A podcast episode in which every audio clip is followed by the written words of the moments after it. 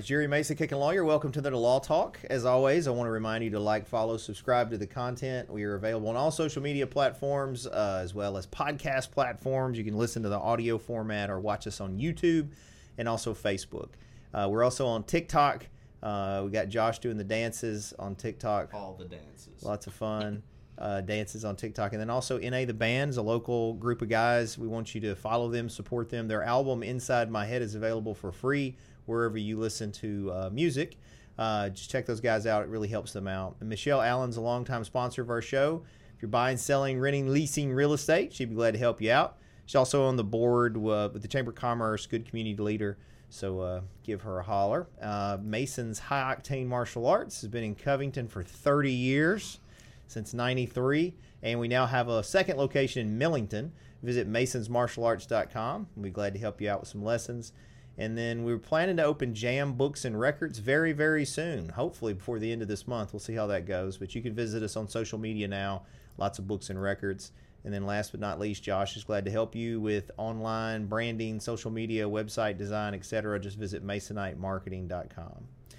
And joining me today is, uh, when he came in earlier, the staff was like, you got a lost child here. And I was like, what are you talking about? and, then, and then, then when I saw it was you, I was like, yeah, he kind of has, uh, was kind of like a child of mine at one point because I've known you for so long. So, well, I saw the fear in your eyes. I was standing there with the D N A kit. Yeah, yeah, like, exactly. Every well, man's worst nightmare. I would have been honored if it was you, Gunnar. Yep, I appreciate so it. I know him as Gunnar. I know he's uh, also as an adult now, Matt, but uh, we got Gunnar Hewitson with us, and he has been a longtime student of mine, did M M A, kickboxing, taekwondo, taught for me, uh, and then went into the Navy, and is mm-hmm. now an active Uh, military guy, officer, so we and we appreciate your service there too, Gunnar. Oh, thank you, thank you. I really appreciate that. So we, I know we talked a little bit earlier, but everything been going good? Uh, very good. Um, really, really the best it's ever been, to be honest. It's, nice. Uh, it's been pretty. Well, pretty you were kind of raised though to be in the Navy. Yeah, it's kind of a family legacy, yeah. to be honest. My my family pretty much. I don't know if I was coerced to go in the Navy, but uh, pretty much no other no other option for the military. Mm. It's like if I tried to go any other branch, I think my mom might skip me alive. So.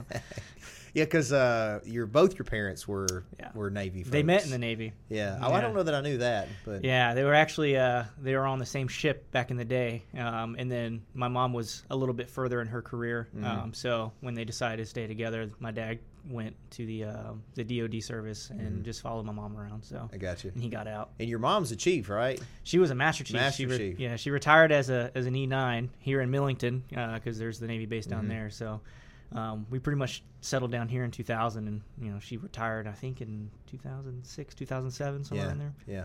But uh, and then we stayed here. Yeah. But.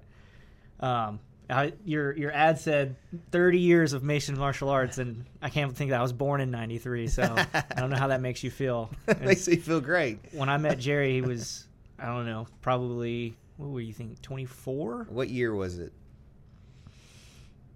I want to say like two thousand five or two thousand six. Oh, I thought it was even before then. Hey, Madeline, you come in here with us if you want to. Anyway, I met her. She was like twenty-two, twenty-three. I no, think. I think she's like twenty. Really? Yeah. I was. When I was in eighth grade. In in oh five, I would have been uh, twenty-six. oh four was twenty-five. So. Dang. Yeah. So, because uh, I went through. It seems like you were there. It seems like you were there longer than that though, because I think, so. I, think I was twenty-seven or twenty-eight when I got divorced, and. Uh, I remember. I just remember you because I think you were working for me at the time, teaching. Yeah, I think I had, I had been there for a couple of years before mm. that. So, well, you know, I, I talk about you a lot, even though you don't think probably believe me or know that. My ears burn all the time. Yeah, yeah. Well, but it's it's usually bragging about you because one one thing I liked about you, Gunnar, is you're a good person. I assume you still are. I hadn't gotten to talk to you in a while. I she, ask yeah, her, we'll ask her about it. Yeah. But uh, that was always a great, an important component to me to being a good martial artist. And obviously, physical skill is very important too. And uh, you had that, uh, had a lot of that also. You were very talented striking and grappling. And at this point, it definitely surpassed me in the grappling realm, which is uh, I'm proud for you. That's always the any good instructor. That's their goal, is for the student to surpass them. Uh, now, I, I would like to think, and we may have to try it later, uh, if I warm up, I can hang striking, but I don't know that I, I can hang. I, I, I'll be honest, I haven't, I haven't done any striking sparring probably since I left. Yeah, I was going to ask why. Yeah. I, I mean, I knew you always loved the jiu-jitsu, but you were so good at the, the striking too. It's the hips. Really? Yeah, I had I had some hip hip problems, had a couple mm. hip surgeries, and then I, I definitely noticed a, a limitation in my, my flexibility a lot, and mm. uh, I would get some pretty bad inflammation, so I kind of shied away from it. I still like hitting the back and stuff, but as far as um, like a striking martial art, it it just kind of limited me a little bit, and I kind of gravitated towards the grappling a little bit yeah. more, I think. Well, I mean, what I remember is, you know, when you were there helping me, we were you were one of the M M A instructors. You were teaching taekwondo, and what I loved was when I was teaching the cops, because I was a cop, and then we would bring Gunnar in to do the defensive tactics. And it was one thing if I beat him up, because they just assumed I would, because I'm bigger and all that. Uh, but you were so small at the time, and so I would use you as the bad guy. Yeah. And then put you in there, and Gunnar would knock these grown men out. It was great. It was so funny to see the shock in their eyes when it just showed them you can't underestimate mm-hmm. people, but also it was a testament to your skill because you're whipping grown men. You so. know what's funny is is I there was a few of them. I, I can't remember their names. I know, so Timothy, you know, Timothy Miles, he helped mm-hmm. us out with a few of them. Yeah, he yeah. had this, this guy named Carter, I think uh, Officer Carter. And he did the same thing, like knock him clean out. We saw that guy at Taco Bell, like probably like, I don't know, a year later, and he was just like nervous around us. Like, oh, like, I don't know. This is, it was like we were just like, hey, how's it going? You remember us? He's like, yeah, I remember you. Yeah, like, yeah. Like, that's good, though. It teaches them a lesson they need yeah. to learn. It's better to learn in training than it is on the street. That, that was, there are people you can't underestimate. Definitely. And it's, uh, it's, it's definitely something I imagine in. I've never been a cop, but I imagine mm. is uh, you never know what situation you're going to walk into and who knows what or – you know, who's cracked down on P C P or something. They have. Well, when I developed all that training for them back in the day, one of my – I was a patrol officer too. Mm-hmm. So I worked on the street, and these were people that were potentially my backup. And so I set the program up with the hope of making sure that if you made it through it, it wasn't that, oh, you could just whip everybody. Yep. But you could at least hold your own in an actual fight because, you know, you know – we saw people that we would train. Some mm-hmm. people were like, oh, I want to be a cage fighter. Yep. And they get punched in the mouth, and all of a sudden they don't want to be a cage fighter. So you got to make sure they got that fight in them, that dog in them, yep. um, or else maybe they don't need to be out there, mm-hmm. you know, protecting other people. So anyway, that was kind of why it was so, you know, I, they, they've tamed it down a lot now. Like really? They don't hit them like that. You know, we were... We sent multiple people to the hospital. Yeah. uh, yeah. I mean, broken ribs, broken a lot of stuff, because they would fight. Mm-hmm. But the thing is, like... You're not trying to hurt them. You're not trying to hurt them, but you gotta. They gotta learn, and they a lot of them go in there thinking because they're big or because of this or that that they have some advantage, and they just don't understand that in combat it's not like you think it is. No. So I wanted them to actually experience it, especially group combat where there's you know where there's, there's no more. Fairness. It's not fair. Everything. Yeah. So like again, jujitsu, it's, it's an awesome system, but better one on one. Yeah. You know, than multiple people, and so you'd have some guys come in with grappling backgrounds and think, oh, I can wrestle. Yeah, but can you wrestle four people? You it's know? Like they realized at a certain point, too, the most important thing was to protect their gun and, like, use everything they could to just save their own life. Yeah, no matter what. Wait. So, yeah. Well, anyway, that was a lot of fun. Do you think that as that. a – have you seen as, like a, uh, like, a defense attorney, the lack of that type of training, has that – do you think more, like, police – organizations need to do something like that more, a little bit more intense? I actually think it's probably more prevalent now that they actually do some martial mm-hmm. arts, especially jiu-jitsu. Yeah. It's become much more mainstream, and I think a lot of departments and officers do jiu-jitsu more regularly. I think the problem now is they're gun-shy to use it mm-hmm. because of the lawsuits that come. People now, I'm a defense lawyer, and I'll even have clients come in and say that the officers use this too much force or use this or that. And a lot of times my analysis is, no, the officer probably didn't use enough force, honestly. Really? Yeah, because what people don't realize is law enforcement, they give you a legal order. Mm-hmm. If it's a legal order, they don't have to give it to you a second time. Mm-hmm. You know, if I say, hey, man, put your hands behind your back, yep. or if something has given me pause and made me nervous and you don't do it, I have a right to then put hands on you. And so a lot of these cops, because of all the cameras and all the lawsuits, are so gun-shy.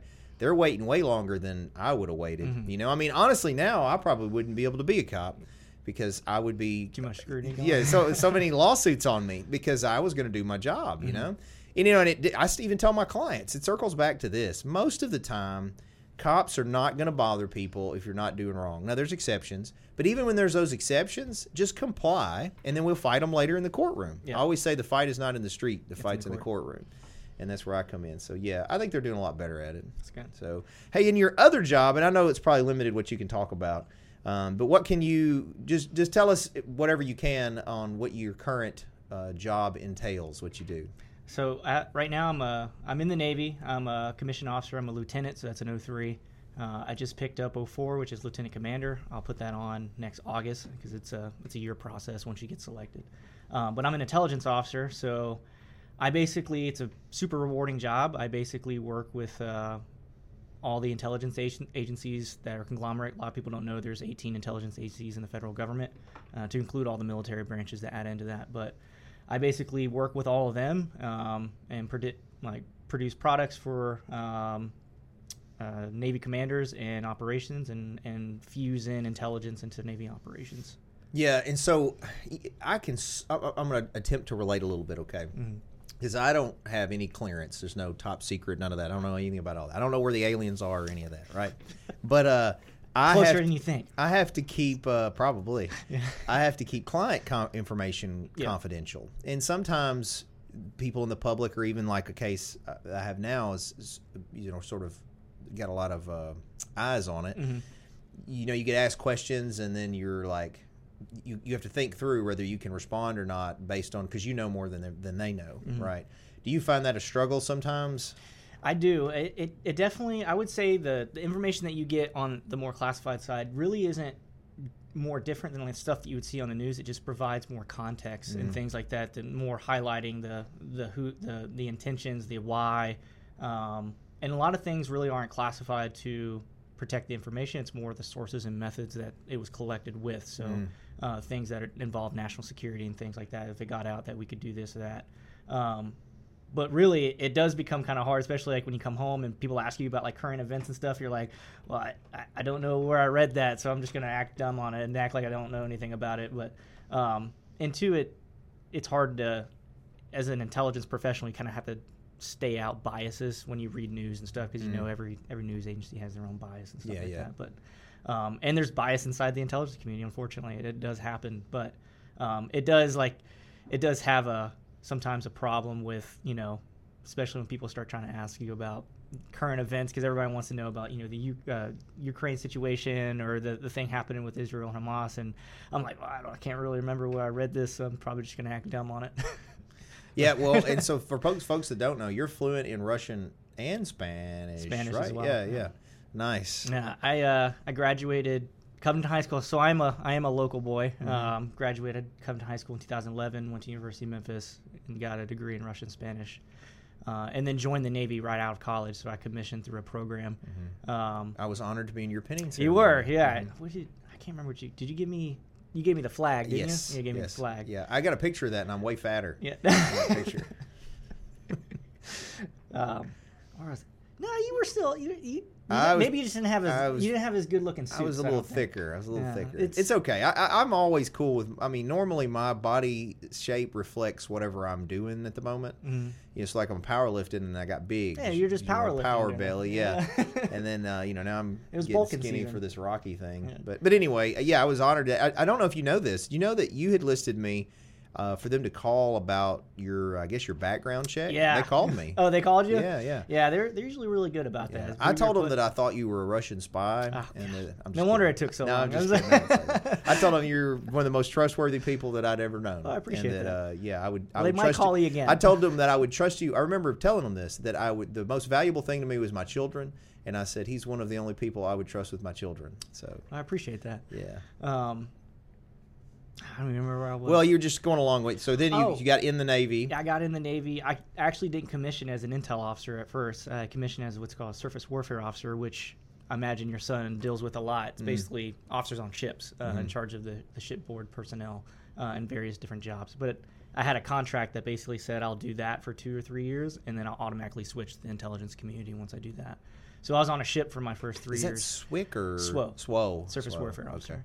Okay. Um, So I had to I had to go on the ship, had to cut my teeth on there, and yeah. And what ships? What kind of ships were you on? I was on the U S S Way City. It's a cruiser, um, mm-hmm. C G sixty-six. She she decommissioned, so it makes me feel a little old. But she was she was old when I got on her, so um, mm-hmm. yeah, it doesn't doesn't surprise me that she decommissioned. But that was my first ship, and then I did my tour there. I loved it, um, but I was glad to switch over, and then I went to the intelligence community after that, and mm-hmm. I've done various different tours throughout the intelligence community. Yeah, and you've been stationed all around too. Oh, very much so. That's, yeah, that's one thing I've I've really loved about the Navy. Um, is the exposure to the world, really, is, mm. is the perspective you get throughout the world and the different tours you do. And like you said, you, you get exposed to things, and sometimes I catch myself, you you don't really realize that what you're doing is unique in a way, because everyone's doing it, that mm. you're around, you're in your circle of everyone that does the same job as you. So, but when you look at it from an outside perspective, like you said, you're seeing and doing things that no one else will ever. Yeah, I mean, even just like you just mentioned, being stationed on a battleship, mm-hmm. you know, most people will never experience that. Most They'll definitely. watch movies about it most because definitely. they've never experienced it. So, yeah, you can't under, uh, you know, you're grown now. I can't preach to you, but don't undervalue the experiences that you're getting. And it doesn't sound like you are, but you have to also realize that other people are like, oh, wow, you know, done X, Y, and Z. And that's what I tried. I told you I was telling Alex. Yep. So yeah. my son, who's enlisted mm-hmm. and uh, is now on the Carl Vinson, and at they're underway right now. Yeah. And, uh, you know, he's a little flustered because he's not exactly doing what he'd wanted to do, but it's still life experience yep. that other people are not going to get. How many people can say they have been deployed on an aircraft carrier, you know? Yep. And anyway, so it, that that's cool stuff. So where all have you been? I don't know if you can tell or oh, not or definitely. care, but where you been stationed? Um, stationed, so... Really, I've only really been stationed in Oconus, but I've done a lot of deployments outside. Uh, I've done, I've been stationed in Conus, sorry, and then just deployed, done a bunch of deployments. Because you just outside. got back from the Philippines. I was in Guam. Guam. Yeah. Okay, I, I couldn't remember. I knew it was somewhere. Hardship deployments, ninety degrees and palm trees. But yeah, I, yeah, I saw you doing jiu-jitsu over there a lot. Yeah, yeah, yeah. I always try to find a martial arts gym wherever I go, especially jiu-jitsu. It's probably the one of the anchors I have in my life, and and really, I I pretty much any success I have. Pretty much comes back to your martial arts school, really. It's, well, it's, I appreciate you saying that. No, really, like all throughout high school, all throughout college, it was really kind of th- the lessons and the martial arts spirit that you kind of put into me and the trust that you put in me as an instructor followed me throughout my whole Navy career. Uh, and I, it's something I think about every day, and she's probably sick of hearing, to be honest. Um, but it's... Uh, I think it's something unique that has grown me as a person. And people always ask, like, how... And things like, you know, why don't you drink? Why don't you do this? I, I've never drank alcohol, and people think I'm Mormon, but I'm mm. not Mormon, I promise. Mm. Um, nothing that, there's anything wrong with that, but I, uh, it's it comes back to the martial arts. Mm. It, it does. Is is I don't think you realize when I was in high school, it was like if I was even thinking about, you know, going to a party or something like that, I would I would feel so guilty because I would think about you in the martial arts school, and mm. I'm like, I got to represent it better. So. You know, I'd come to the gym instead. I'd, I'd train martial arts. So it's something that, that I always, um, it gave me perspective. And one thing I think martial arts gives to people that sets them aside from uh, other people is um, self-awareness, mm-hmm. is being able to recognize yourself and your flaws and what you need to work on and give yourself a path to always work on that as a person. And it's not just learning how to kick and punch and choke people. It's growing yourself as a person, leaving your problems in your shoes when you go on the mat and then coming back to them as a better person. So that's something that I think about daily, that I take in my life, and um, and I really think it's a big contributor to where I am now, to be honest. Well, I appreciate that. Well, I would say it goes both ways. Mm-hmm. You know, a lot of times, especially during that phase that you're talking about of my own life, you know, I, I'm I, there were things that I was interested in doing sometimes that maybe weren't the best examples, and so then I wouldn't do them. Mm-hmm. And then sometimes I did. Yeah. But anyway, I was always thinking about how it would affect my – my students. Like I used to not drink at all, mm-hmm. and part of that, especially not locally, and even when I started to where I was trying to get into the bourbon world a little bit, I wouldn't do that openly in front of the students because I didn't want a kid to see me. Yep. You know, and then even though it's fine, I think it's okay. Yeah, definitely. You know, with moderation, I, I didn't want a kid to get a bad impression now. So then now I'm sort of trying to step. It's funny how how life evolves, how we have these phases. So now I'm in this senior master position, right? Yep. So I'm trying to step into this different level of leadership role, probably like you were experiencing as you advance as an officer. And it's new responsibilities, new position, but you're really leading the leaders. Yep. It's not so much about leading the rank and file now for me. And so it's just a different uh, – I'm just learning that, you know, differently now too. But but my point was I really appreciate you saying all that, but it really does go both ways. If you have loyal students that are committed to you, that motivates you to be committed to them and try Definitely. to be a better person. And I do agree with you because I'm a few years ahead of you on a lot of that uh, stuff, is that part of why I'm where I am and do the things that I do is because of what I learned in martial arts. You know, and it, it I, so often people focus on the physical side of it, yeah. which I think is important. And, and I think it's not important in that you and I can go and whip everybody, which we could. But my point, I think what's important. I'm kind of old myself now. I, don't uh, I think we would hang all right. It'd yeah. probably be fun. Yeah. Maybe we need to go pick a bar fight when we leave. But anyway, what, what, uh, see, I'm setting such a good example. Yeah, good. What I was going to say is the physical thing, though, if you're still maintaining physical skill, it just shows that you really do still have discipline and self-control. You may not be able to go whip everybody, mm-hmm. but you still have a physical presence and helps your confidence and shows that you are living those life skills. So that's why I still, even at forty-four, look at, okay, you're a master. Well, if you're four hundred pounds, you know, are, are you really, are you really a master? Because yeah. you got a part of being a master is you're supposed to have had some self-mastery, mm-hmm. and uh, that goes back to physical skill. Discipline. So, yeah, the discipline. And the discipline carries in everything you do. So, yeah, not to do a sales pitch on martial arts because we're both probably biased on that, but it, it's because it's effective. The life skills carry into everything else you do, and if you never fight a day in your life, the vehicle, the martial arts, for learning those life skills is going to make you a better, um, ultimately, hopefully, a better human. You know, I, I so, definitely agree. Yeah, but I, I appreciate you saying all that. So saying all those wonderful things about me, why don't you tell us a little bit about um, uh, this nice young lady that you have with us oh, here who doesn't want to be on the podcast. This is Teresa. Uh, this is my my my girlfriend. We've been dating since February. So um, she's from California. Sorry, I was, I was beating on that. She's from California, and she moved to Washington, D C. I'm I'm stationed in Washington, D C right now. You're not Navy, though? You're...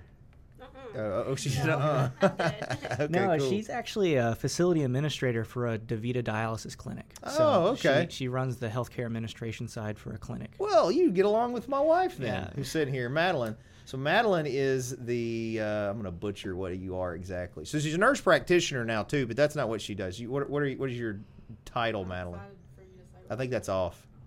Yeah. You are the person that makes sure in the hospital everyone is complying with what they're supposed to comply with. Is that is that right? And you do other things that are amazing. Put Jerry on the hot seat. I'm the quality director. Quality director. The risk director. Risk director. The patient advocate. And the patient advocate. That's right. You handle all the complaints and all the problem stuff. Wow. Kind of like me, yeah. But she did just finish nurse practitioner school and got licensed, so she's, wow. she's a nurse practitioner now. I try to get her I try to get her to prescribe me all the steroids, and she won't do it. So. I'm just kidding.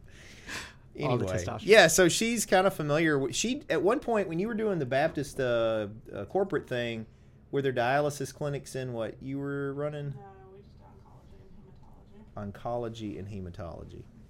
Yeah, she actually... Um, So she has her, her master's in business administration, but she's going back to school. She's going to nursing school, so she's going back to, to get a nursing degree because she wants to, to go through that. So she actually starts in, uh, here probably in, what, like twenty days or so? So she's going to try to transition to that side of it um, and do, I'm, I'm not, I think your overall goal is to do nurse practitioner as well, right? Yeah. Oh, well, so. You can holler at her. Do you like to, like, you like helping people? Like, just because you're, it, the reason I say that is this. What I have found is, Uh, either people, like for instance, I will help people, right? But I help people, and this is going to sound really bad, but I'm just being honest. I will help people because I like winning, and so it, I'll, it ends up helping them. But my main focus is that I want to win, right? Madeline, on the other hand, will help people even if there was no money or nothing. She just wants to help people, right? Because she's a better person than I am, uh, which is. True and okay, but How about anyway, as a police officer, you just wanted to win. Is that? uh, I don't know that it was the it was different. I think at the time, I, I mean, I enjoyed the I enjoy helping people. I don't mean to mislead it that it's not a, a you know a benefit for me there, but I enjoyed um, being able to be the one that made the decisions that yeah. helped people. I was in charge. I always looked at it like this. I always viewed it as, I guess I really did have sort of a superhero complex because I was like, if I were in that room with a gun to my head, who would I want coming in to get me? I'd mm-hmm. want me. Yeah. I knew that I would do whatever's necessary to complete the mission.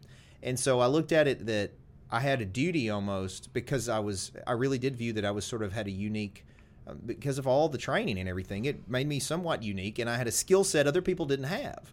So I viewed that as I could go into a situation that was very dangerous and hopefully get out where no one was hurt.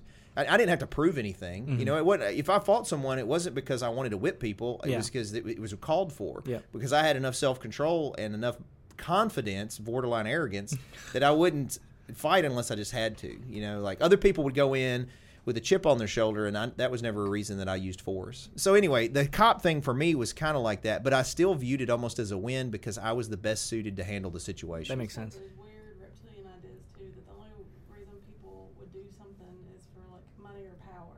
And, like, there are people that just do stuff out of the kindness of their heart. Yeah, I, I, I don't – we've had a, these uh, uh, sort of ethics-based discussions before, maybe philosophical discussions, that I think that most people are motivated by power, money, or fame, mm-hmm. usually. And there are people, I think, that are motivated by altruistic reasons, but because those po- people don't have power, money, or fame, you they don't, don't really uh, – may- maybe they don't really push a whole lot of real change or or, or uh, inflict change in the uh, – positive change in the world because they lack those three. You know, there's exceptions. But if you think about it, how many people that you, can you think of that have really done extreme good or really changed a whole lot of stuff and didn't have power, money, or fame? Not a lot. You know, it's not a lot. Yeah. Um, a few. But that was – anyway, we've talked about that. So I, I, I'm fine with altruistic motivations. I just uh, – I think it's somewhere along the line. That's why I think uh, – not to keep talking on it, but me and my partner Brian – have you ever met him? I haven't met Brian much? Yet. So Brian, honestly – I can't believe I would say this. But in some ways, he's more altruistic than I am. He likes to just help people and be friends with people. He's mm-hmm. motivated by having friends. That makes sense. Like, he would do everything for free just because you're there as his friend, right? Whereas I, today, I was in court today, and there's a guy who was on the calendar, and it said plea only. Well, I talked to the staff, and I was going, I don't remember meeting this guy. He didn't hire us. And they go, well, Brian said that he talked to him, and he didn't have any money, and he just wanted us to walk him through the plea. Well, it's never that simple. Yeah. So I get there, and I'm like, look, I know you talked to Brian. This is the plea. If you don't dis- if you don't agree with it, though, you got to hire us, man. I'm not going to do all this work if we – well, sure enough, he doesn't want to agree to the plea. So I'm like – but my point is, you know, Brian would have went ahead and done it anyway. But you got to – the point in saying that was this. Brian can be that way because I'm here, mm-hmm. because I'm going to make sure we still get paid. I'm going to make sure we still have a business that runs – and he can go be altruistic. So we work well together that way because we kind of complement that component. So uh, I don't know when we get on that tangent. Oh, yeah, because I was asking, what are you? What do I? Yeah. Why do I do it? Yeah. Um, we. It's not like a power thing. It's definitely not a power thing because sometimes you would work so hard for these patients. And some of them are not coherent to understand that you're trying to help them. For I do it because... I, when I first started, I was surrounded by people who were doing it, which I feel like it was for the wrong reasons, for money, for a paycheck. I don't think that someone should get into healthcare if it's just for a paycheck. It is not worth it. Mm-hmm. But empathy, I feel like healthcare can use a lot more empathy than just a business. So that's why I want to do it. I think that's great. Yeah. I think that healthcare needs folks like y'all that actually care about people.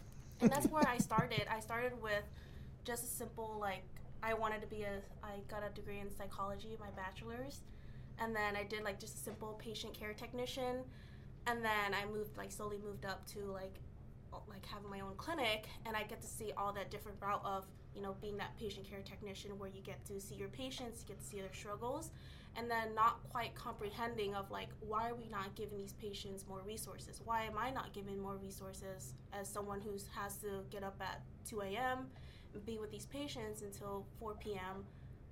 The resources, but now being in like the leadership role is totally different where I have to deliver that news of like, I don't have the resources for you, let's make of best what we have. So I get both sides of it. Mm. Yeah. What do you think, Madeline? Because you kind of got a balance of it in the leadership role, and then uh like, do you see the benefit? You you deal with people that are more on it for the money. That one's not on. That one doesn't work. We had to swap it out, so you have to use my mic. It's not gonna even come over. Can you hear me? Well, I got my I got my stuff all. Got all the shit over here. Gotta have so, the Mandalorian. I think it's. Um, I think the system is broken. I think for healthcare, for as sick as people are nowadays, because most people are not well. Like a good example of that is pregnant women. Ten years ago, like, most pregnant women were not sick people delivering babies. They were healthy people delivering babies, and then every once in a while you'd have a sick person. Mm. Now, most pregnant women are sick somehow. They have high blood pressure. They're pre-diabetic or diabetic. They've got thyroid issues. You know, the mental health problems are on the rise. So now most pregnant women are sick people too, but it's like that in every place that you look in healthcare. So people don't take care of themselves as well. They're sicker and sicker. Like, it's a combination of lifestyle choices and then uh, insurance. There's so many, like, yeah. Once you get into leadership roles and you start looking externally from, like, the actual healthcare unit into all the things that go into running the hospitals or running the, the companies, like, there's all of these different entities just leeching money off of the healthcare system. Like, I'm not anti-pharmacy, but, like, the pharmaceutical industry just, like, pours money into trying to get you to bring drugs into your facility. Like, that's just one example. Like, everything is like this. So they'll pay these drug reps more than nurses are getting paid to take care of the patients, to come into the facilities to get you to use their drugs. Well, just do away with the drug reps. We got to use the drugs anyways. Like, we've got to, yeah, we've got to have the drugs to take care of patients. Just put a white paper and a commercial out about how great your drug is, and, like, the doctors will start using it. There's no reason to have, like, all this money poured in to the, the P R part yeah, but, of but, that but stuff. But the pushback is, if you didn't have all that money involved, would that drug been developed commercially? Why would they spend the money and time to develop these drugs that are effective if there's not the benefit of commercial gain? I think what she was trying to say is e- either way, we're going to use these drugs. So, like, as, as yeah, nurse practitioner, physicians, either way, they're going to know about these drugs. But when, and I have nothing against, you know, um, getting free food, because they bring free food whenever they advertise. yeah. They advertise um, medication to us. I have nothing against them. They're honestly just making a living as well. It's just how much the resources are to it when they could be distributed between other, like, sectors of the healthcare system. So either I, I, way, we're going to use the drugs. I don't disagree you would use it, but I would say there's prob. I'm just guessing, and I'm playing yeah, well, devil's advocate. Well, right? let's, let's let's give an easier example for people to understand uh-huh. is insurance and pre-authorizations, because yeah. screw a pre-authorization. Okay, so a doctor says you need a CAT scan of your belly. See, Gunnar, you just get them on a hot topic. No, it's good. No. I'm learning something. You need you you have he thinks you might have cancer, or you might just have Crohn's disease, or, like, something easy that you can treat with mm-hmm. a medicine. So you need to rule that out. Mm-hmm. Well, your insurance is a crap insurance that you're paying a whole lot of money for every month anyways. So you should be able to get this CAT scan. But the insurance company says if the doctor doesn't document correctly in the chart with the right C P T codes, then you can't get your CAT scan timely. So they'll deny your CAT scan, and you'll have to go back, and the doctor has to waste time doing an, a different pre-authorization, filing some more paperwork. It kicks it all down the road. Then your office staff at the doctor's office end up, everything's just, all the costs are just elevated, because then the office staff have to take more time and waste their time to get the pre-authorization pu- pushed through. Like, oncology was the worst I've ever seen any kind of, like, silos in healthcare, because what those people need, they need so fast, and the turnaround has to be so fast to, like, literally save their lives. And the insurance companies can hold up, like, just basic testing that if you, you know, not even if you were, like, a millionaire, but if you were in upper middle class, you could just pay out of pocket for and go get for a couple thousand dollars. And the insurance companies will be like, no, we need more documentation, or we need a peer-to-peer, and you get on the phone with another doctor that has no idea about anything oncology. They were, like, a podiatrist by trade and has no idea what the oncologist even talking about, and they can't give you a good answer if you need what you need or not.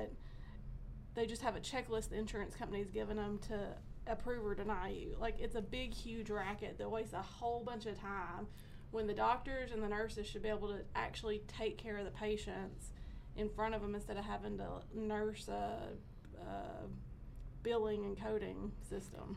So as a nurse and as a healthcare worker, do you guys think that it's one of those professions that people go in with altruistic type motivations where they're like, I want to go in, I want to help people. They kind of have this, like, built up vision of what being a nurse or a doctor is, and then you kind of peel back the onion and see behind the, the door and the red tape of what it actually takes. And do you think that takes away from people's idea of it, and they kind of get run down by the system itself and, like, lose motivation uh, and kind of get sucked into that What do you think? I, I can see why some people will, definitely. Yeah. Like, at one point, I mean, I remember transitioning from, like, direct patient care all the way over to like, leadership. I would sit in my car for, like, at least an hour before work and just cry before I go in. That's sad. I, I can actually, like, see that. But I think some people just, ha- like, for me, I found a different motivation of it's, like, if I'm not going to help these patients and I give up on them, then it's just, yes, there's different layers. And sometimes it's not, especially when it comes to, like, a clinic where I can't just go up to my team and be like, hey, folks, I, you know, we're going to have to run down on ratios today because, you know, we don't have the budget or the labor budget today. I can't just say that to them. I have to word it a specific way for them for to not, you know, for them to keep working. And it's all about teammate morale and all of that stuff, too. So there's a lot. I do get tired of it, but you sit back and sometimes the smallest thing makes you smile, like just a patient that you didn't. I told you this the other day, like I was so happy a patient, I literally thought he could not talk, and then this, I walked by and he's like, can I have a bar? And I was like, a protein bar? He's like, he was so happy, and that, that's just like made my week. So yeah, it does happen pretty often, especially when you move up the ladder a little bit more and you get more exposure to like why things are, and like you want to fix it, but like I think I agree with you, like you have to have Three, like one of three things in order to fix a problem, mm-hmm. and it's it takes more than just one person at that point. Yeah, I don't know that any of us know the answer. Obviously, this is something that people talk about a lot on healthcare. Uh, it's interesting to look at other models, um, other uh, government models of healthcare in other nations. Don't look at the military as healthcare. That's yeah, well, it's, that's that's that's still sort of, and I mean, well, that's a good example because in some ways it's sort of a socialist setup. You know, it's yeah. government funded, and you get whatever you get basically. Yep. Yep. But it's a, a that's again why I think you got to strike a balance, because if you go to like government, uh, you know, like universal healthcare or something, or some guaranteed fundamental level healthcare, people are still going to fuss that it's not a sub, it's not substantial enough, and that people with more money are getting better healthcare or something. But that's just going to always be the case. Mm-hmm. And then I don't know the answer either. Like you were talking about that a lot of the problems that people have, you have pregnant women come in with health issues, and you did say it's a lot of times life cho- life choices. Part of that's because we've been fed by both big food and big pharma. That it's just like you and I discuss all the time. I eat carnivore diet now. Is it good? I eat. I think it's good. Just eat meat. Like, do you feel good though? Yeah, I, I feel actually, better. I'm yeah. in better shape. Uh, now my cholesterol's high, mm. but I think we've been fed that your cholesterol is you shouldn't have high cholesterol. And I, although I get that there's a correlation between high cholesterol and heart disease, I think that we've been fed so much by big food wanting us to eat processed stuff. That uh, they, you know, think about it. Just over the last thirty years, you know, we went from we were not, not supposed to have milk, avoid saturated fat, all these Bread, things that I don't no. think are accurate. And mm-hmm. instead, let's eat all this processed junk, you know. And now we have all these autoimmune disorders that we didn't used to have. We got uh, heart disease is crazy. This all these things, especially plastics in America. Plastics is another big one. Like yeah. all the plastics in your food. Yeah, and then you got the good pre-workout that you drink all the time. Anyway, she, ba- she banned me from those. I'm not allowed to have them anymore. I, that's my last big vice. Like I hadn't had I had bourbon for the first time. I hadn't had bourbon in like five weeks since we left the restaurant, and uh, I had some last night, and it was uh, it, it hit me because I haven't been drinking it. But like these, I'm addicted to. Are those the Celsius or the? These are pre-workouts. Uh, oh yeah, it's Amino Energy, and I drink uh, three of them a day.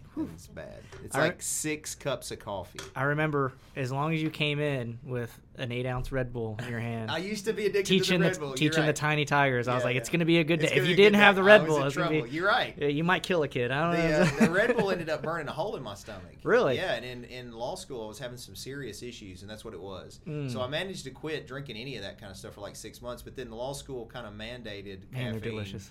Yeah, so I switched to – this was very low uh, – it's way different than the Red Bull. It's really just caffeine and um, amino energy, amino okay. acids. That's all it is. But anyway, so I digress. Well, well, I appreciate you ladies giving us some feedback on the healthcare stuff, because that's not something that uh, uh, I'm good at. Or, I'm definitely – I have no experience yeah. in it. I'm, I'm very interested in it, though, because I think it's a big problem. And it's always interested me on the na- internet, on the national level when the, like, you know, presidential elections and stuff, when they go to talking about health care. Well, I think one of the shifts is if we could start a, start shifting to a payer system that pays for prevention instead of. Yeah, I agree with you. Instead of uh, you paying know, for outcome. My my uh, my idol Joe Rogan, you know, he talked about that on his uh, yeah. on his oh, podcast a lot. Joe Rogan's podcast on prevention. no, yeah. no, it's talking about how COVID.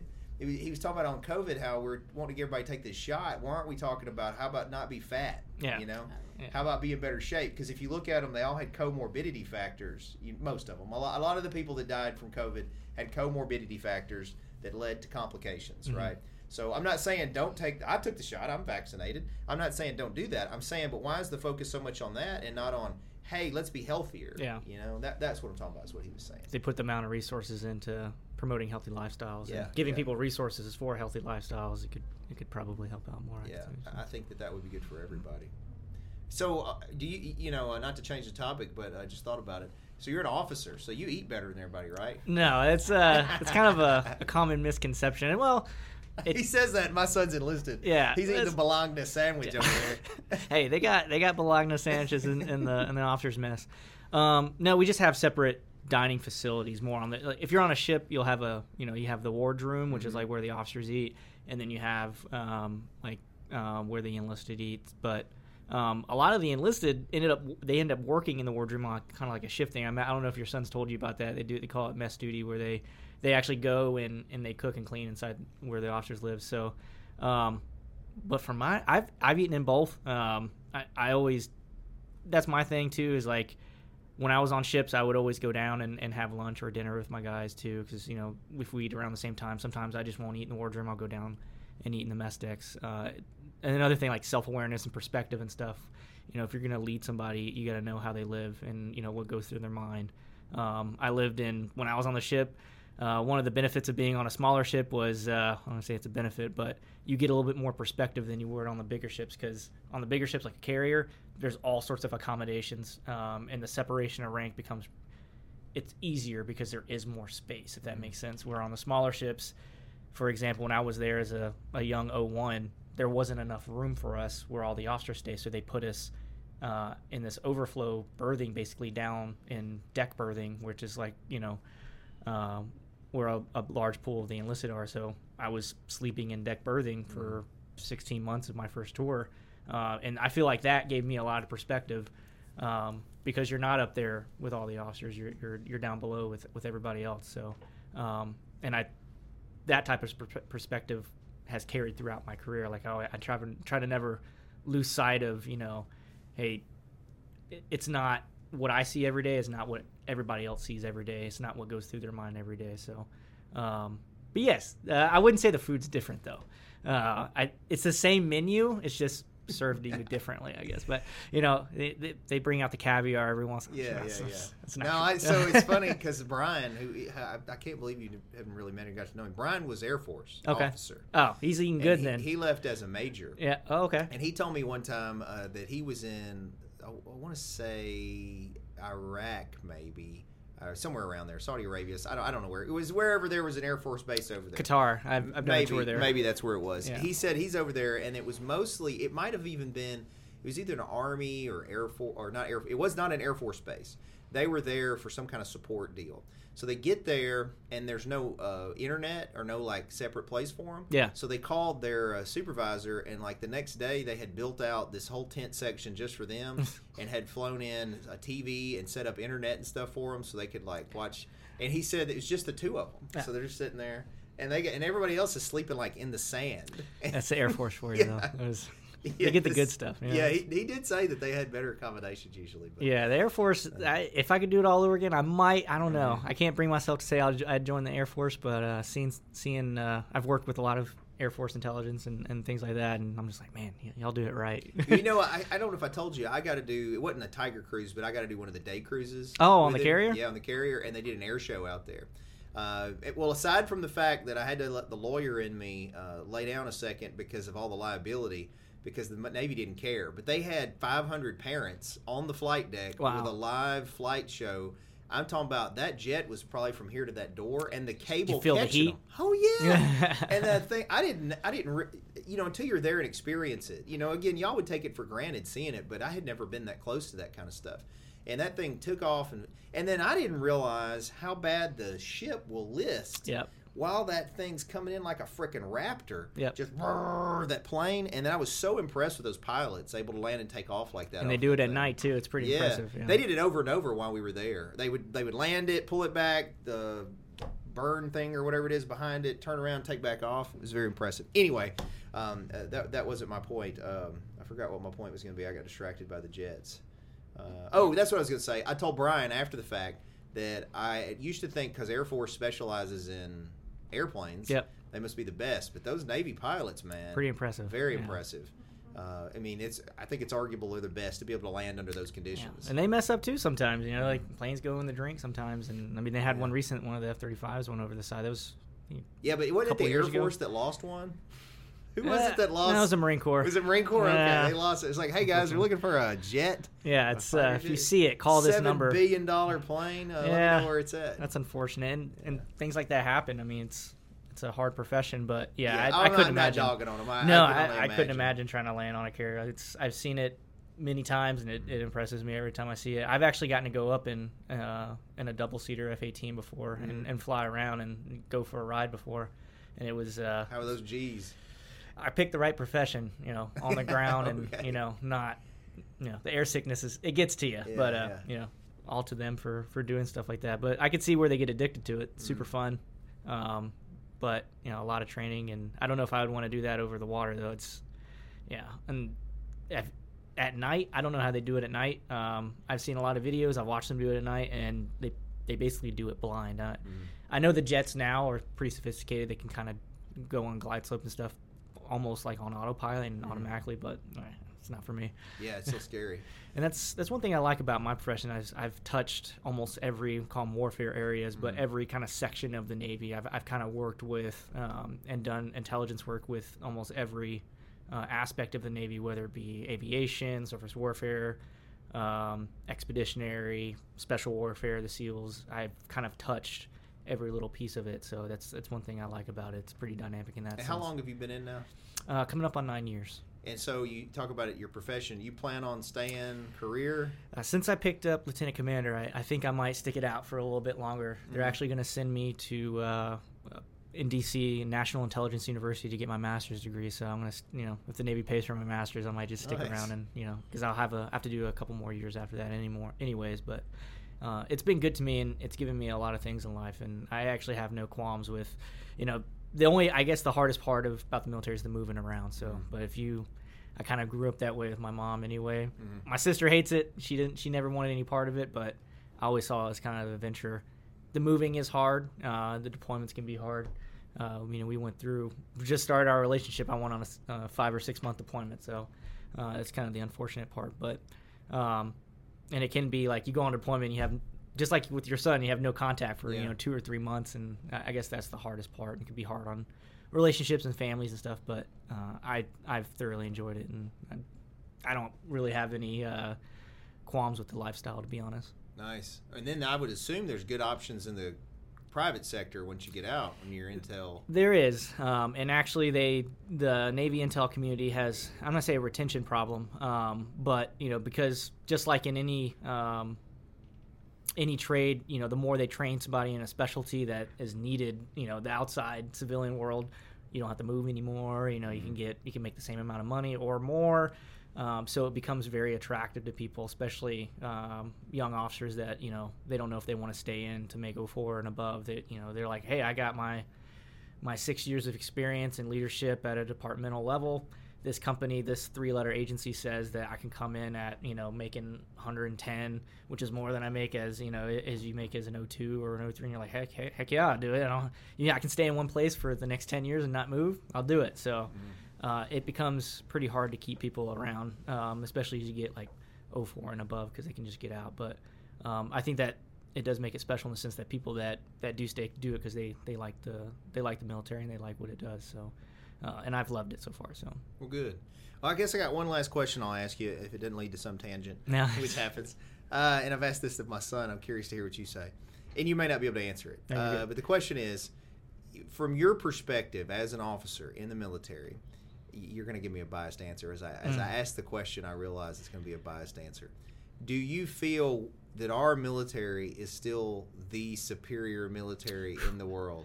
That's a tough one. Um And it's kind of a nuanced answer, yes and no, mm. uh, especially as, you know, uh, what I can say is, you know, I do study other nations' militaries and their geopolitical situations. I'm supposed to be an expert in them in, in many different regards.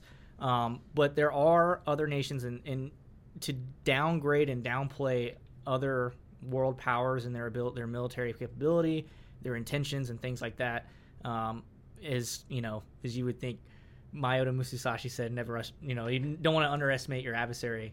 Mm. Um, and that, that couldn't be more true with a lot of the superpowers is, you know, there's, there's some things that they are much better at um, and have the advantage on, but there are still a lot of things that I would say that we have um, the historical advantage on. Let's, like, if we take China, for example, like they're the, one of the um, number one superpowers or aspiring superpowers in the world right now with military R and D. And I'll say, I'll say like their capability to build out different programs and um, uh, develop things and push it out to their military force and build up the military force. They've, and this is something you can Google, they've, they've out uh, paced us for the last ten years astronomically. And that's something we've been aware of.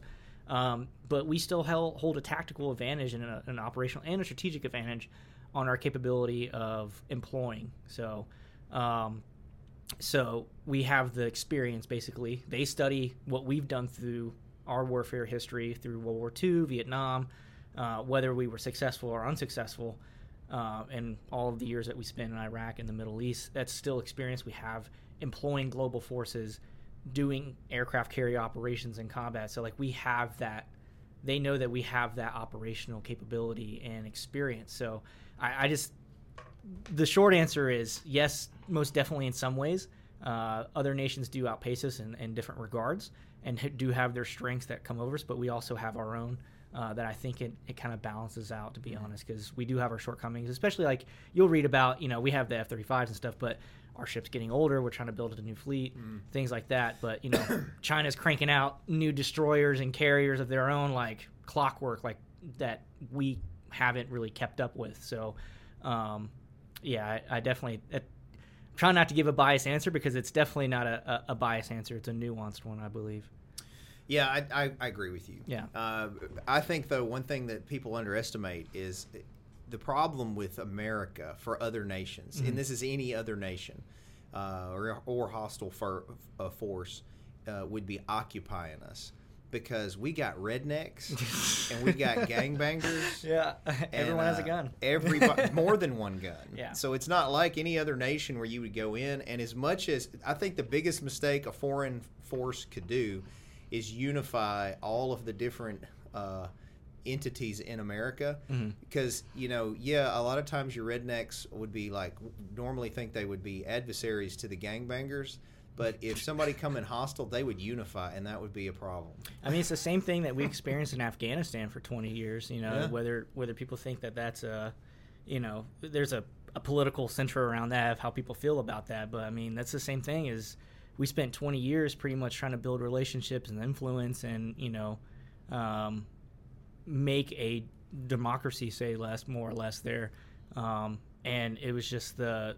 the guerrilla warfare that, that took place there and the factions like you're talking about mm. um, that held us in, in in peril there for twenty years just from that. And they had limited, some of those groups were very limited in, in their ability.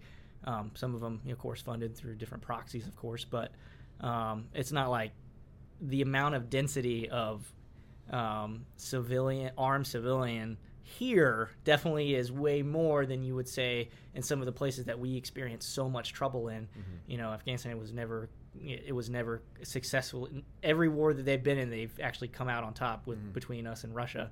Um, so I, I could only imagine um, how hard it would be for an occupying country as well. I think it's uh, I think a lot of countries look at that and they do scratch their heads a little bit of like how if we were going to do it, how would we do it?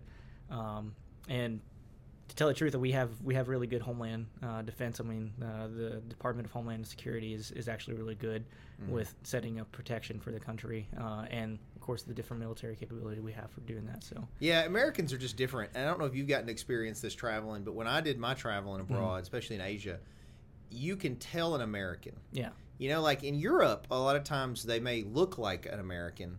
But you can just physically. Yeah. But as soon as they move or talk, you're like, oh, that's an American. Especially from the South. You're oh, yeah, yeah, like, yeah. Oh, you're, from, we're, you're we're, from Louisiana. We're louder. We're always way overconfident. Yeah. And, you know, uh, we don't care about your country. We're going to tell you about our country. You yeah. know, like, it's just Americans are so – I I joke about it, but it's it, true. It's, a, it's yeah. a, a endearing quality sometimes, I think.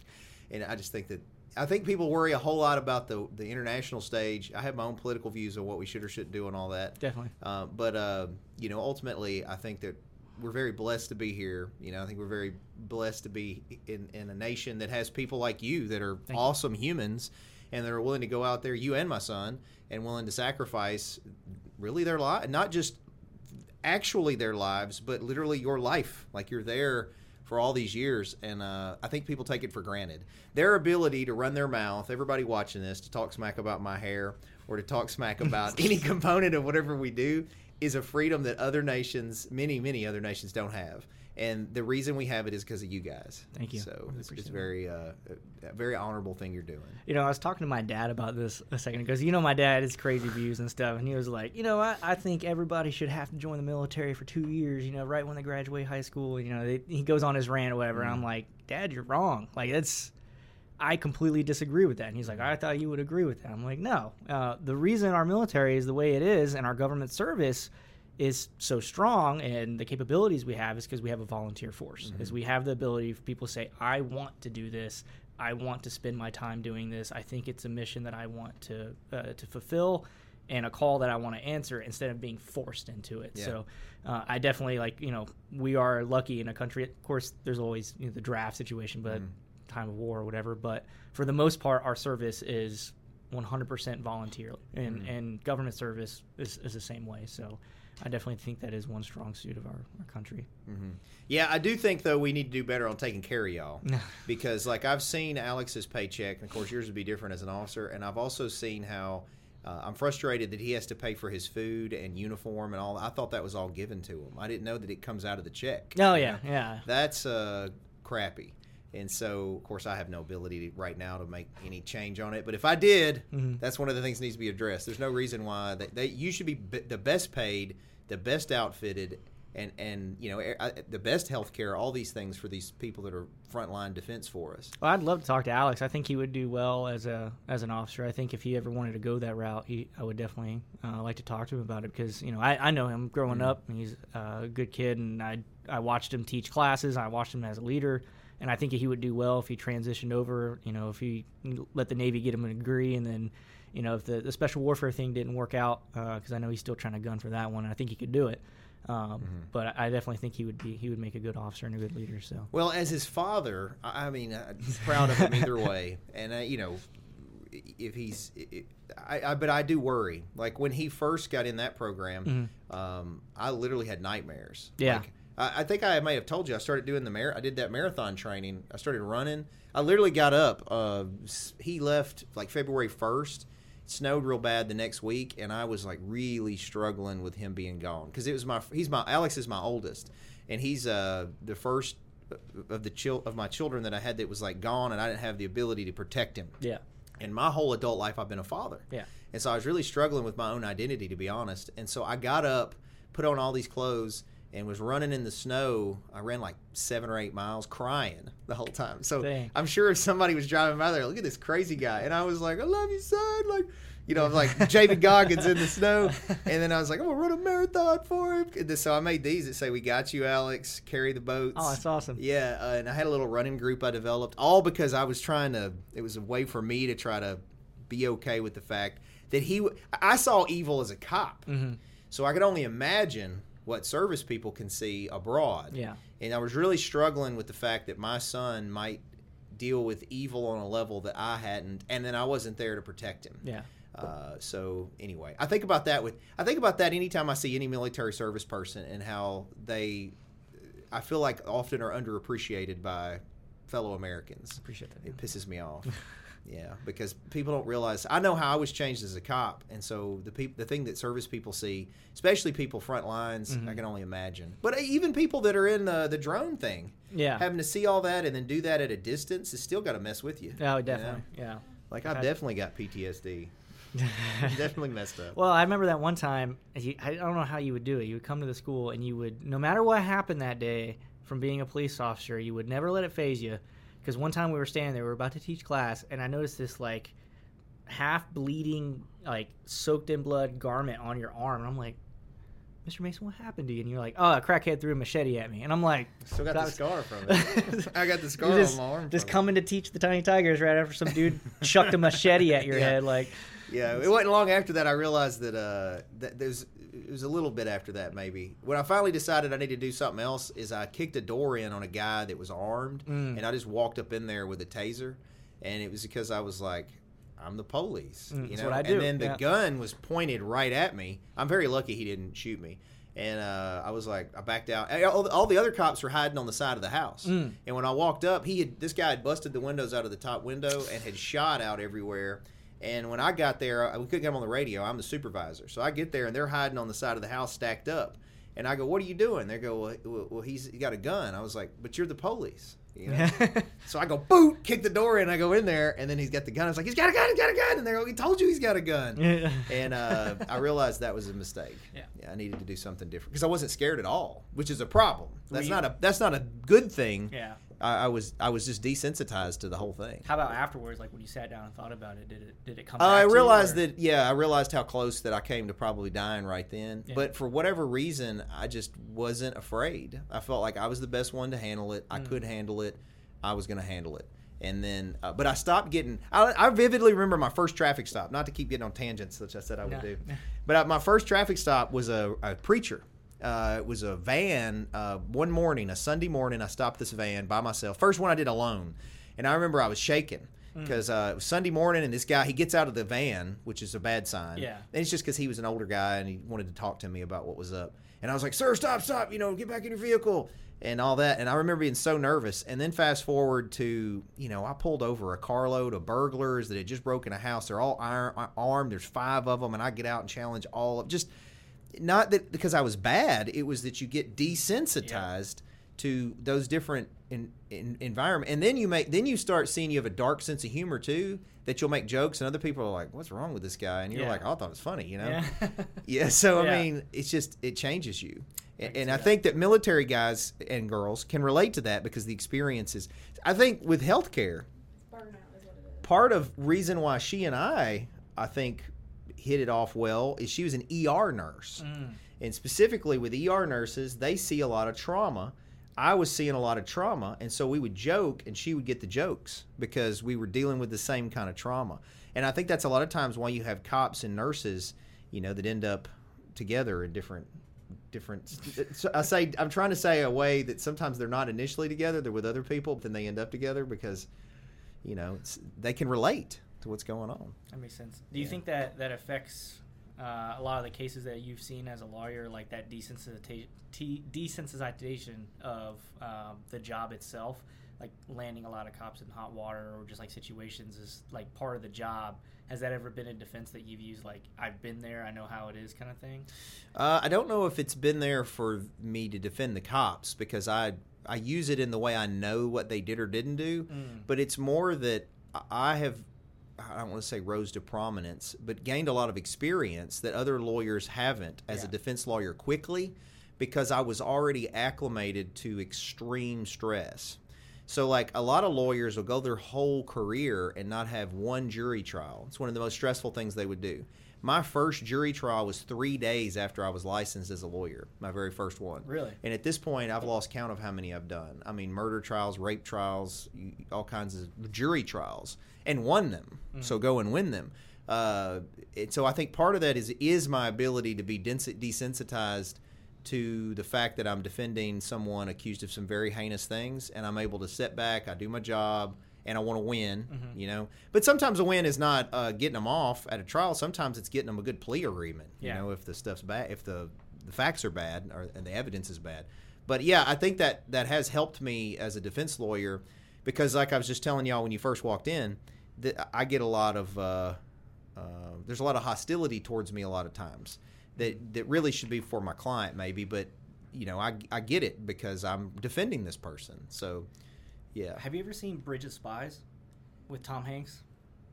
I don't think so. I think you should watch it. It's, uh, it's I don't say an older movie. It's a younger Tom Hanks, mm-hmm. uh, but he is a young self uh, defense attorney that has to defend a uh, Russian K G B spy that, that was apprehended for espionage. And he has to do a defense trial for him, and he's experiencing all that hate. Mm. And uh, it's it's kind of like it's based on a true story, too. Uh, and then he ends up, you know, spoiler if you haven't seen it, I mean, I think this movie's been out for a while, but uh, he has to he gets contracted by the C I A to help broker a deal between an agreement for an, a prisoner exchange because this guy trusts him, and you know the government trusts mm. him because he's worked with them. Um, and he ends up going uh, to Berlin to do a prisoner swap. But I'll, I'll leave it. I don't want to spoil it for everybody. But it, it reminded me of that, that he's a defense attorney. And, you know, he, he holds true to that. Everyone deserves the right regardless of what they've done. Um, and that's the only way that our, our justice system works, is to have both sides of it and to have fair representation. But, like, people are attacking him, throwing bricks in his house, going after his family. Yeah, well, the thing that I get frustrated with that is – they are innocent mm-hmm. unless, until and unless, they're proven guilty beyond a reasonable doubt. Yeah. They are innocent. Mm-hmm. So, like, I've had clients that I've gone on record saying, yes, they maintain their innocence because they're innocent. Mm-hmm. Legally, they're innocent yeah. until they're proven guilty. And, like, John Adams, imagine back in the American Revolution, you know, he defended the British mm-hmm. uh, in the, uh, what was the Boston Massacre shooting. Nobody else wanted it. That would be like representing yeah. Hamas now or yeah. Al-Qaeda, you know? Like, oh, he couldn't – and he was so strongly believed in the right to represent fair trial and representation that he represented these British that arguably at the time they thought had killed their um, – they were an occupying force that yeah. had killed their, their brethren. And, and he he stepped up, and, of course, he became second president eventually. But he realized, just as I realize, it is a, a fundamental – Um, fundamental right in our under our Constitution for people to get a uh, a fair trial and have a fervent defense. Not just a lawyer that's standing there by them, but a lawyer that has done all that was possible to defend their rights. Mm-hmm. No matter what color they are, what sexuality they are, what pronouns they use, none of that matters. It's they're a human being that deserves a right uh, to be defended. And that doesn't mean that we get them off all the time, like yeah. I said, but if I have any bias on that or allow any of that to play into my position, whether they're guilt, they actually did the offense or not, then to me the system doesn't work. And uh, if you don't have lawyers that think that way, that's scary to me. So anyway, I, I kind of take the hate as a red badge of courage mm-hmm. when people, and also to me it's some ignorance because it's all fun and games till you're accused of something. Yeah, and you then know? You're, I mean, you're wishing that you had somebody in your yeah, yeah, yeah. So and then I figured that those people eventually might come back. So I, I don't. I don't judge. I don't hate anybody else that throws the hate this way. You know, sometimes I feel bad for them for thinking that way, but I understand my job. I understand the assignment, and then I'm just going to do the assignment. So for the moment. So anyway, all right. Well, I've I've taken enough of y'all's time, and I'm sure you want to use what? Are you going back Sunday? But you're not going to like you're stationed somewhere now, right? Yeah, I'm so stationed you don't have in D C. To, in oh, Washington, nice, D C, nice. So I'm up there, so we'll drive back, and I'll be home. Well. This is home. I, I understand. Yeah. I understand. Cool. Yeah, cool. Back to the grind. Well, man, I really appreciate you coming in, Gunnar, and one me. visiting, but but two even doing the podcast Most and stuff definitely. with me. So it was very uh, very good to see you. I told him, Madeline, and maybe tomorrow. Of course, I got to go to that funeral, but after that, uh, she's got testing in Millington too. There's Taekwondo testing tomorrow. Oh, nice. And uh, after that, we might be able to hook up with them for lunch or something if they're around. I'd love to. Uh, Josh is going through our ads there. Of course, download the boys album. Uh, and I, follow I got, us on. Oh, I'm sorry. I thought I missed it. It's just, it's just follow us on Kick, Kickin' Lawyer on Instagram. Uh, that's Austin, my middle boy. You remember Austin, the oh, one on yeah. the right. That that's him there. Anyway, that's his band, N A the Band, and uh, they do have a great album out. Inside My Head, it's free. Just download that. Nice. And Michelle Allen is a longtime sponsor of the show. Buying, selling, renting, leasing real estate. Holler at her. She'd be glad to help you out. And then, uh, of course, we talked about Mason's High Octane Martial Arts uh, that Gunnar is a product of. We've been open since ninety-three and now have the second location in Millington. You just visit Masons Martial Arts dot com. We have some thirty-year anniversary specials going on. Uh, then the new business I'm working on is Jam Books and Records. That's why I got all these records over there and books in the hallway. Uh, hopefully that place will be open soon. You guys can check us out on the square in Covington. And then Josh will help you with your online branding, website design, commercials, drone footage. Just visit Masonite Marketing dot com. And we will hope to see you again on another Law Talk. Again, it's, we try to do them every Tuesday at five, or at least pre-record and post them for you every Tuesday at five. And we'll see you guys next time. Keep kicking. Three, two, one.